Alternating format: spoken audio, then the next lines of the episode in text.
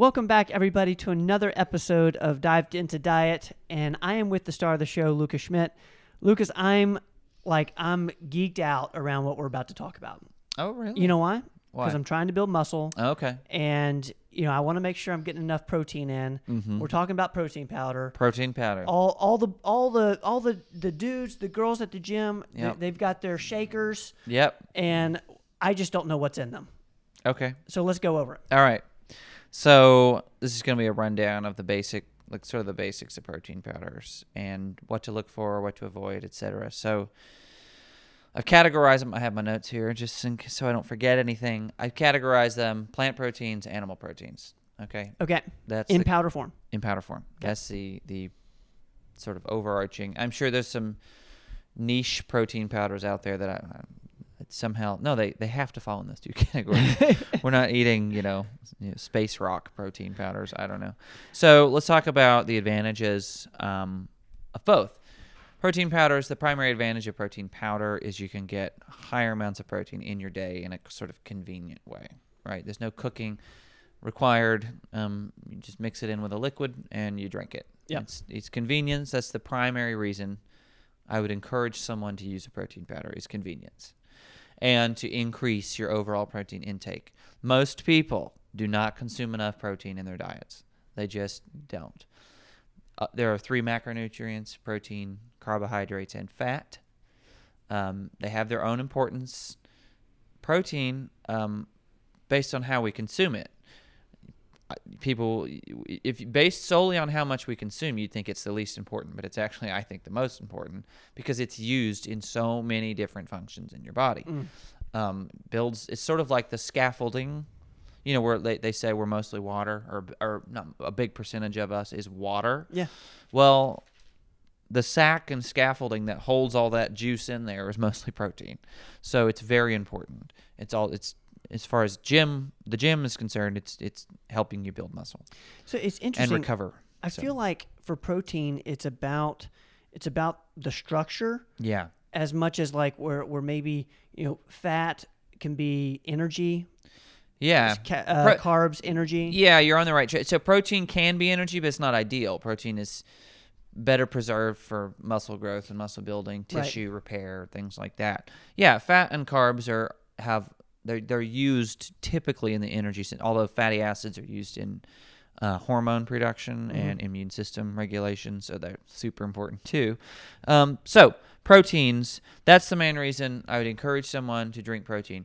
Something that protein powder will not do is just magically make you more muscular. People think I, I do think there's this this idea. Oh yeah, I'm gonna drink a protein shake today. I'm like, we, are we going to the gym today? Too? Are we doing that as well? If the answer is no, you're getting some protein in your day, and that's good. That's Yeah. I'm not gonna. But you're not. It's not. It's not a lamp. It's not a genie lamp, right? To build more muscle, you must stimulate growth by challenging the muscle to grow. You have to exercise. So, So- resol- resol- your resolution shouldn't be I'm gonna I'm gonna have my protein shake. Well, that's fine. If your resolution is I want more protein in my body to maybe maybe improve my physique, that can happen. But if your resolution is I want bigger biceps, protein by itself ain't going to cut it. Got it. You got to stimulate those biceps or whatever muscle insert muscle group. So, that's that's just one of those things I want to dispel. Types of protein in the plant category, I'm just listing the most common. There are little other kinds that I'm not going to mention because they're not common. Okay, they're uncommon. So, pea protein and soy protein are the most common plant proteins out there. They are the cheapest to manufacture and extract from plants. Then you have hemp and flax protein. Okay, so I'm not including plant sources of protein like nuts and beans because this is about the powders today. So there, there are tons of sources of protein, but we're talking about powders. So those are the most common ones. Um, uh, in animal proteins, I'm, I was going to say something, but I'll get to it in a second. Animal proteins, you have casein and whey. Okay, there are protein powders made from beef protein, like the meat. Kind of a weird thing. I wouldn't recommend. It's if you're gonna get your animal protein, go whey or, or casein. Um, so, but it is possible to powder meat. It's just kind of gross. so, why would why would it matter which kind you're drinking?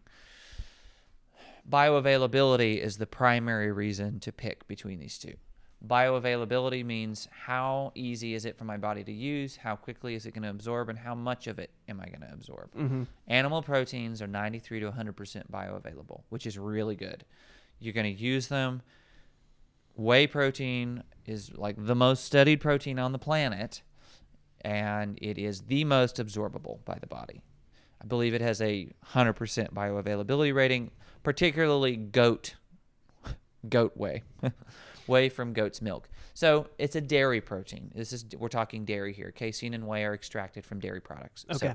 now, what are the downsides of those? Uh, in uh, gas, bloating, hard stool, constipation. Those are common. Or if you have an intolerance to whey or casein, um, I believe I have one because when I quit drinking casein and whey, my prevalence of canker sores plummeted. So I was getting them all the time. So it's a con- it's common for people to be intolerant to them. So that's the downside. But if you're not intolerant to them, um, they're pretty good for for building muscle because you absorb and use all of it, and that comes also down to amino acids, which is um, sort of what proteins are made of. It's strands of, of these- particles, and um, the the profile, meaning there's multiple amino acids of casein and whey. The profile is excellent. It's very high in all of your essential amino acids, meaning your body doesn't make them. You have to eat them to survive. So casein and whey have all of the essential amino acids in plentiful quantities, and you absorb them. Downside, if you're intolerant, you're going to know, and you're not going to feel good. Even if you're not intolerant, you're still going to maybe have some gas and bloating. So, Okay. plant proteins, not as bioavailable. We're talking like 50% bioavailable. So 22 grams of pea protein next to 22 grams of whey protein are not the same. And it's this is chemically proven. This isn't like speculative, okay? Um, now, some plant advocate out there is going to say, no, no, no. All the essential amino acids are in pea protein. Technically, yes, they are. Technically, it's a complete protein. But methionine is in such a low quantity, it almost doesn't count. That's one of our essential ones, methionine, that is so low that, again, you're not getting, it's like on paper, it's a complete amino acid profile in pea protein and hemp protein, but they're low. Okay. Okay, it's like okay, I guess you skirt past the finish line on that one. I'm not trying to knock. I if I use protein powders, I use vegan ones, not because I'm a vegan, but because my stomach tolerates them better. So that's why you would do. Yeah, and like- you can still get some protein, and and a lot of plant proteins nowadays are pretty good about mixing to kind of increase the amino acids. Like one has more methionine, so they mix it, right? Got it. So that's cool. But again, they're not as bioavailable. And that's because the plants protect themselves in, in, in casings and membranes, their cells. So your body can't, before it passes through the digestive system, it can't suck up all the protein. So you lose some of it. Got it. it. Okay. So you Got just you just consume more of it to get the same amount. Okay. Okay. Sorry, game changers. You're wrong about peanuts and the peanut protein being as good as steak. It's not. Chemically, it's impossible. Just sorry. It's a little. It's not true. So um, that isn't to say you can't get adequate protein from plants. You can. You just have to do a lot more. So things to avoid in any of these are additives like sugar and and um, the, another downside I will say for the animal protein powders, more commonly they're cheaper and they're they've got a bunch of crap added to them like sugar, most of the sugar, um, like bulking proteins. Avoid bulking proteins; they're full of crap. They're like they're not good for you. These bu- they're high in calories on purpose to help you hard gain. These guys that want to just eat more protein and healthy sources. Like change your diet. Don't eat crap to gain extra weight. Um, so you're gonna find artificial sweeteners in these. You're gonna find extra fat that's unnecessary. You're gonna find added sugar is the primary culprit here. Um, and the reason I target animal protein powders in that regard, it's not that that doesn't happen in plant protein powders, but typically the vegan protein powders are already more health conscious. Mm. Like that's typically why people reach for those. Right. So they're more likely to be cleaner. Okay. Got it. So um, my favorite vegan protein brand is Sunwarrior. You can get it on Amazon. There are other good brands out there, I'm sure. Um, and then the last thing I'll talk about is concentrate versus isolate. So you might have seen soy isolate, soy concentrate, whey concentrate, whey isolate on both sides. That is a difference of um, the irony here is that isolates are more concentrated than the concentrate. That's the irony. So whey isolate is the most pure form of whey you can get. The purest, the most pure, the purest. The purest whey you can get. It's a more thorough extraction process, pulling the whey out of the out of the dairy. So that's the difference. Concentrate is sort of you're going to find other fillers and things in there to sort of compensate for that lack of it's just not as pure. So that's all. That's It's, super interesting. Real quick, what's your thoughts on hemp protein? Is that Yeah, I like hemp protein. Um, it's a it's considered again on paper a complete protein, Yeah. plant protein, which is, is kind of rare, but it's a little pricier. So a little pricier. Um, I like the t- if I have to use pure plain hemp. Most proteins don't taste great by themselves. Hemp isn't the worst taste. It's kind of nutty. I kind of like that.